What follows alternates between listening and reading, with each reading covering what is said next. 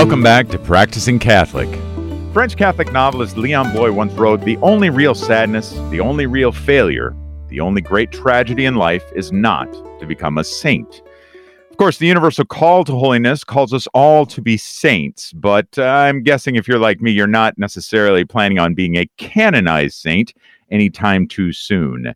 Joining me now is Monsignor Jason Gray from the Diocese of Peoria, though, to walk us through the steps of the canonization process, just in case we might be headed in that direction. But it's always good to know what makes for a canonized saint in our Catholic tradition. Monsignor Gray, welcome to the program. Very good. My pleasure. Thanks for having me. Yeah, well, thank you for being with us. Let's start out, Monsignor. Just what are we saying? What is the church saying about a person when he or she is declared a saint? Yeah, I, I think the first thing that people would just instinctively say is they say, well, a saint is someone who's in heaven. And that's fine enough as a kind of like just an entry level um, understanding. But when we get more into the details and we get a little more technical, um, we talk about someone that the church holds up uh, as uh, worthy of imitation, someone that we should honor and revere someone we bring into the liturgy, someone we pray. We pray through their intercession. So we we talk about um, the the Pope defining things in terms of faith and morals. That's what the Pope uh, teaches about authentically and infallibly. So part of our faith and part of living out a moral life is uh, following the examples of the saints. So we we talk about them being intercessors and worthy of imitation. Um, so we want to try to imitate their example. If they lived a good life, then we should be able to follow the same style of life that they did and that would lead us surely to heaven. And so uh, that's the idea of, of, imitating their virtues, imitating their practices, uh, that they're worthy of that um, of that imitation. But then also we pray, and we pray for their intercession. We ask for their help. Um, we believe that they will answer our prayers, and that's the intercession. So those two words come together: imitation and intercession. Um, we think that we can call upon them in our private prayers, and we ask for them to help us, to guide us, um, to assist us but we also call upon them in our public prayers. We invoke their name at Mass and and name churches in their honor. We um, uh, honor their relics in altars. And it would really be a travesty if there was someone who was really unworthy who we were to, to somehow mm. publicly honor in the church. Would, that would actually render the, the, the, our prayers and the, and the Eucharist itself to really be profane or a sacrilege if we were to somehow honor an unworthy person. And so that's why that's why the church really wants to hold up high standards of really making sure that we not just have someone in heaven, but someone who really excels, someone who truly is exemplary in living out the Christian life, who we would honor in our prayer, in our worship, and that we would strive to imitate the example of their life. Wonderful. Well, let's actually dive right into that, those high standards that you talked about. Now, so somebody passes away, and uh, what's what are some of the first initial steps that are involved to begin the cause for canonization for an individual? Sure. When, when I was working in the Congregation of the Causes of Saints, I know our prefect used to um, say often, he would say that the canonization process is the most democratic process in the church, is that it, it has to come from the people, it has to come from below. Um, it has to come from the spontaneous desire of the faithful who hold a, a, particular person in high regard and, and, think that they really are a model of holiness.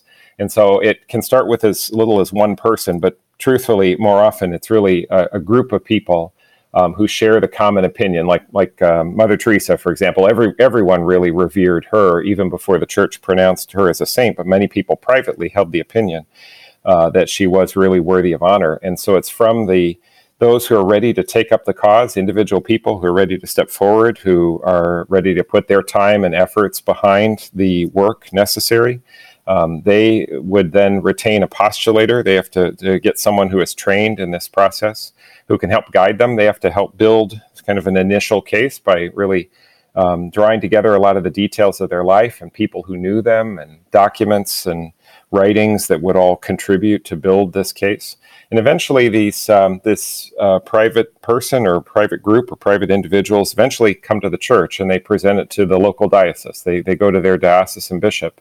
Um, and that's really the first, you'd say, real formal step in which they ask for the cause to be opened. So it's, it's a local bishop is the one who actually opens a cause. Um, and he begins the process of appointing the, the people who would carry out the investigation um, at the request of the faithful. Um, but the uh, and then an investigation itself begins. So the diocesan bishop names different officials who are going to take testimony. They're going to talk to people who would have known, especially firsthand, the the servant of God, those proposed for canonization. They're going to gather documents, uh, writings that are written, especially the writings of the servant of God and, and any other documents that might also help to build that case. It's a tremendous effort, a lot of witnesses, a lot of questions, a lot of documents. This ends up oftentimes going into hundreds or thousands or sometimes even tens of thousands of pa- pieces of paper, um, all told, that um, get gathered together. And the job is to leave no stone left unturned. It's, it really has to be as thorough as possible um, weeding out every potential weakness or flaw that might be present. Um, it's not just enough to just talk about the good things, but uh, the people who are involved in that investigation. Um, one of them is called the promoter of justice, who sometimes mm. people like to refer to as the devil's advocate. That's, yeah, right. Every time people hear about the devil's advocate, they get excited. They're like, "Ooh, this this sounds sounds very medieval." Actually, yeah, I think what it is. But um, but his job is really to, to test the case. It's you know so every you everyone's going to say wonderful things about uh, a particular person who they honor and revere, but someone's got to test that to see you know well what about not just during the good times, but what about during the hard times? Is how can we really be certain? Is how did they handle diffi- difficulties and setbacks? And so um, every aspect of that case has to be challenged, and if there's any weakness, it really needs to be probed. Um, and that all goes together in this in this extensive, thorough, detailed, and voluminous um, diocesan investigation. And then later that gets sent over to Rome, and the Congregation of the Causes of Saints is the one that receives that investigation and opens the those documents and then subjects them to quite a bit of study. So you might say the local bishop is the one that gathers the evidence, but then when it goes to Rome, it's in Rome that they will evaluate the evidence and eventually they'll make a recommendation to the Pope, and it's for the Pope to decide um, what he thinks about that. So whether or not to approve that person or not. Okay.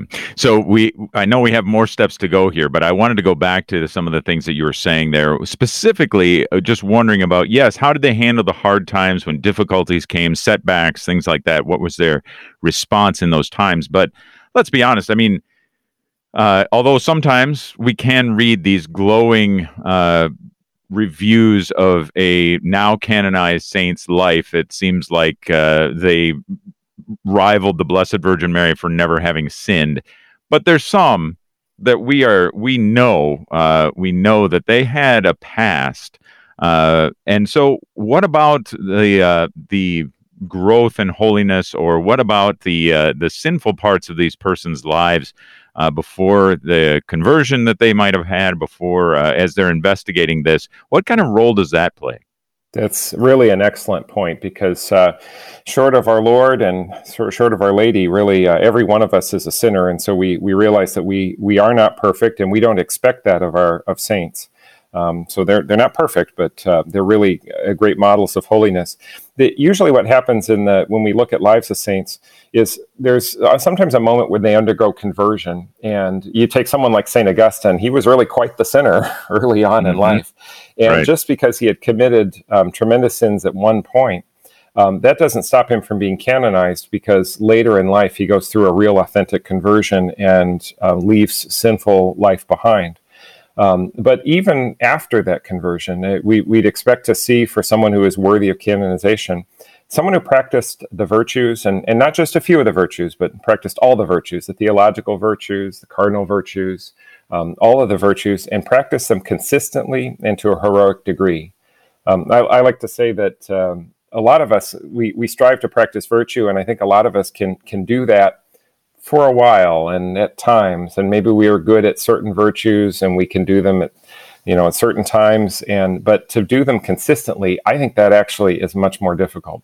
And to do them in a heroic way that's much more difficult. And that's what distinguishes a saint not perfection but the consistent and heroic practice of virtue. They, they really need to be seen as outstanding in living that christian life that makes a lot of sense, Monsignor. Thank you for that. All right, let's pick back up with the process again. So let's say it's sent off to the Holy Father, and the Pope has decided, yes, um, this is worthy of pursuing. What happens next?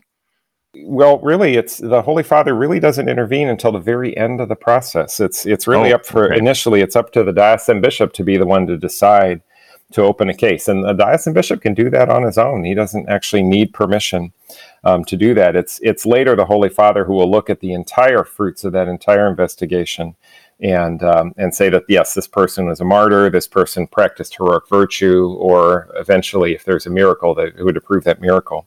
But when, when the diocesan bishop decides to open that that case, um, one of the things that he does, and I think this is really an important step, is is he issues an edict. They ca- they call it the edict. It's really just essentially uh, his responsibility to publicize the, that the case is being opened. Um, so causes of saints, they're, they're not, they're investigated with a kind of degree of confidentiality, but the fact that you open the case, that is public, that is public knowledge. And it's important that it be so because um, it's, it's a little bit like um, sometimes you see in, in TV or movies of a wedding is if anyone has just cause why this couple should not be joined in matrimony, speak now or forever hold your peace. And there's a sense in which when you open a cause of canonization, you want the world to know that it's being opened because if anyone has anything to say, lots of times it'll be good. But if anyone has uh, something to say that's negative, um, not only should we hear the good, but we absolutely want to hear the, the, the contrary opinions. And the publicization of the uh, opening of that process, I think, is to give people the opportunity who have something useful to say to come forward. And, um, okay. and that is an important thing. So different witnesses can be heard. We hear a lot about in the canonization process about the testimony of miracles. Take us into that a little bit. Mm-hmm. Yeah. When, when there is a miracle, we're looking really for two things that have to come together. Uh, one of them is that you have an event that is beyond all natural explanation. So something that, that is supernatural. If it doesn't have a natural explanation, then it must be something that has a supernatural explanation. And then also with that, you want to see that there was the invocation of the intercession of that servant of God. So someone had to pray.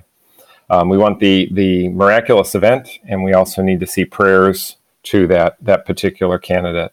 And um, when we talk about the idea of supernatural, something that is beyond all natural explanation, uh, it's important to know that it's it's not just enough that something be really rare or super rare, uh, if you have someone who recovers from some particular form of cancer and you'd say, well, this is a, you know, one in 10,000 people survive this, that's not good enough. As far as the church wow. is concerned, that does not qualify.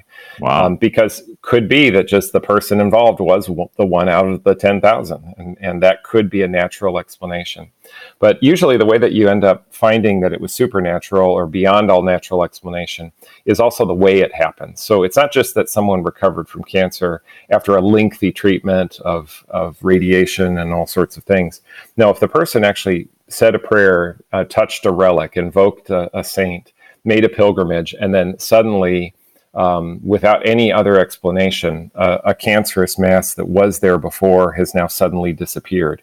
That you cannot explain through, mm. through natural science. Those would be examples of ways that we find something beyond all natural explanation. Wow. Um, and then we yeah. warn people when they when they're praying to saints, they they make sure that you know who you're praying to because if you pray to 18 people, we don't know which one. We, we, right. we don't know who answered right. the prayer. We have, we have to know who who was it that that uh, responded to that prayer. So right, right. You're putting a little bit on the line there because you yeah you just need to invoke the one person, right? Yeah. So yeah, very good, very good.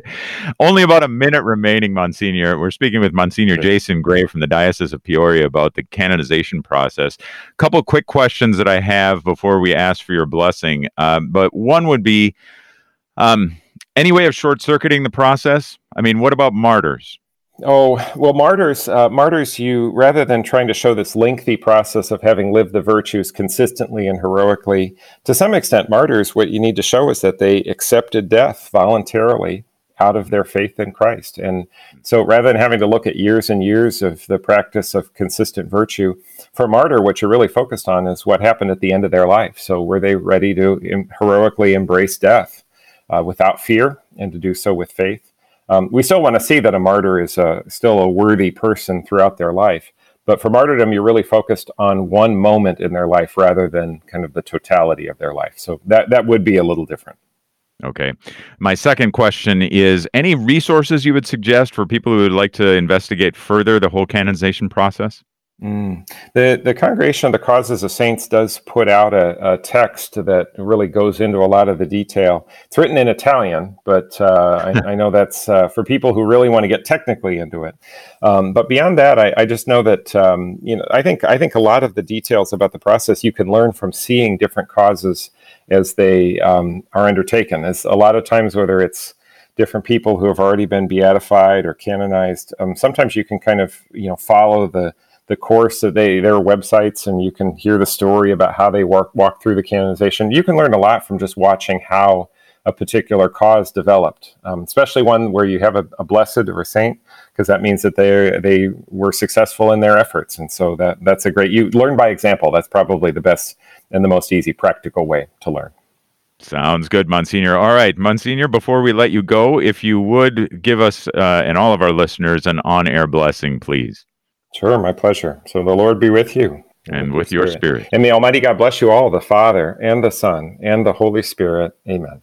Amen. All right, Monsignor Jason Gray, thank you so much for sharing with us about the canonization process today. God bless you in your continued ministry. Very good. Thanks, Patrick. My pleasure. All right, we are going to head into our next break. When we return, interested in turning your good marriage into a great one? Amy and Tim Lemke from Worldwide Marriage Encounter will tell you how right after this, so stay with us.